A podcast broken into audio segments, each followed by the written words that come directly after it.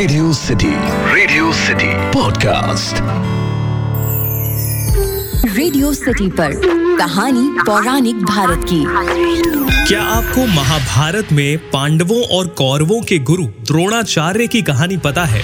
Radio city पर मेरा नाम है अखिल और आप सुन रहे हैं कहानी पौराणिक भारत की। ये एक ऐसा पॉडकास्ट है जहाँ मैं आपके लिए रामायण, महाभारत, पुराण, लोकगीत लोक कथाओं से ऐसी कहानियाँ लेकर आता हूँ, जिनके बारे में ज़्यादातर लोग नहीं जानते। महर्षि भारद्वाज के बेटे थे द्रोणाचार्य। द्रोणाचार्य महर्षि भारद्वाज के आश्रम में ही रहकर वहाँ पर शिक्षा ग्रहण करते थे। द्रोण के साथ साथ एक राजा थे जिनका नाम प्रसिद्ध था। उनके पुत्र द्रुपद भी उसी आश्रम में शिक्षा प्राप्त करते थे और द्रोण और द्रुपद की घनिष्ठ मित्रता हो गई थी। द्रोण का विवाह कृपाचार्य की बहन कृपी के साथ किया गया। कृपी से उन्हें एक पुत्र मिला, जिनका नाम उन्होंने अश्वत्थामा रखा। विवाह के बाद प्रारंभिक जीवन में द्रोणाचार्य बहुत गरीब थे। अपनी गरीबी से तंग आकर उन्होंने अपने सहपाठी, जो कि अब तक राजा बन चुके थे, द्रुपद से सहायता मांगने की सोची। सहायता लेने के लिए जब गुरु द्रोण उनके पास पहुँचे तो उन्होंने मदद से साफ़ इनकार कर दिया। और इतना ही नहीं, द्रुपद ने उन्हें अपमानित करके भवन से निकाल दिया।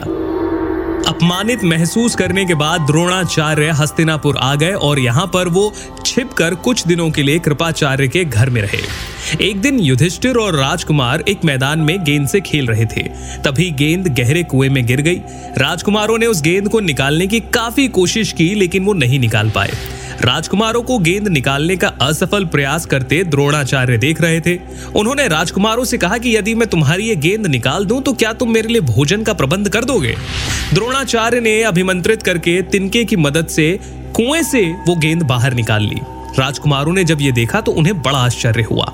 उन्होंने ये बात भीष्म को बताई। सारी बात जानकर भीष्म समझ गए कि वो ज़रूर द्रोणाचार्य ही है। भीष्म आदर पूर्वक द्रोणाचार्य को हस्तिनापुर लेकर आए और उनसे कहा कि वो कौरवों और पांडवों को अस्त्र शस्त्र की विद्या दें। जब कौरव और पांडवों की शिक्षा पूरी हो गई, तब द्रोणाचार्य ने उनसे कहा कि गुरु दक्षिणा में तुम पांचाल देश के राजा द्रुपद को बंदी बनाकर मेरे पास लाओ। पहले कौरवों ने राजा द्रुपद पर आक्रमण किया, उसे बंदी बनाने का प्रयास किया, लेकिन वो सफल नहीं हो पाए।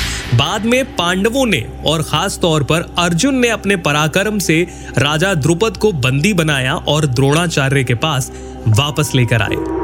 इस घटना के बाद राजा द्रुपद बदले की भावना में जलते रहे। वे द्रोणाचार्य से बदला लेने के लिए एक श्रेष्ठ संतान चाहते थे। इसके लिए वो कई विद्वान संतों के पास गए, लेकिन किसी ने उनकी इच्छा पूरी नहीं की। फिर एक दिन द्रुपद घूमते घूमते कलमाशी नगर गए। वहाँ ब्राह्मण बस्ती में कश्यप गोत्र के दो ब्राह्मण याज और उपयाज रहते थे।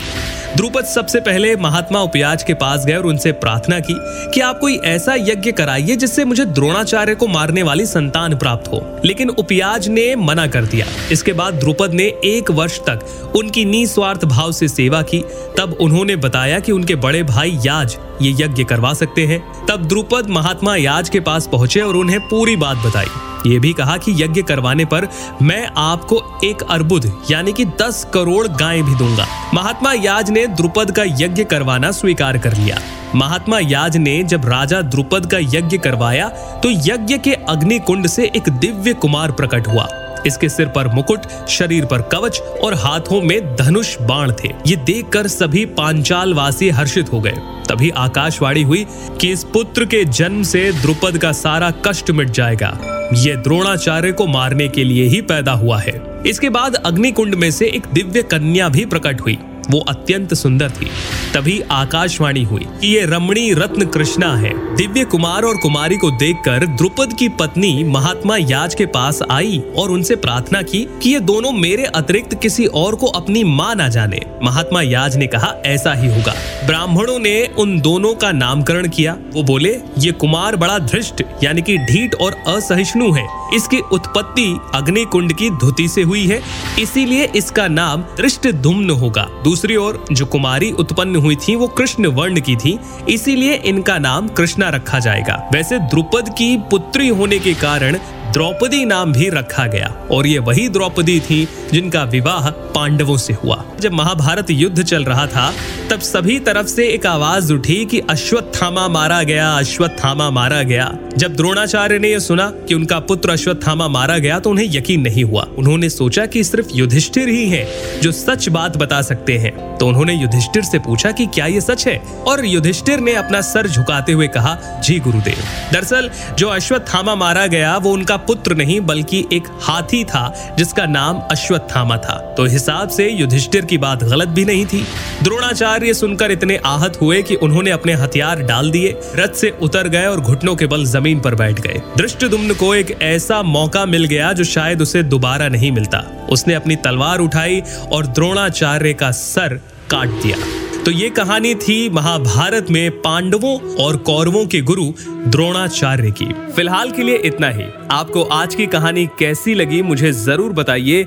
ईमेल लिखिए podcast at my radio city dot com पर। यानी P O D C A S T at the rate my radio city dot com और इंस्टाग्राम पर भी आप मुझे बता सकते हैं। मेरा इंस्टाग्राम हैंडल है at the rate R J Akhil तब तक के लिए सुनते रहिए रेडियो सिटी रग रग में दौड़े सिटी। रेडियो सिटी पर कहानी पौराणिक भारत की।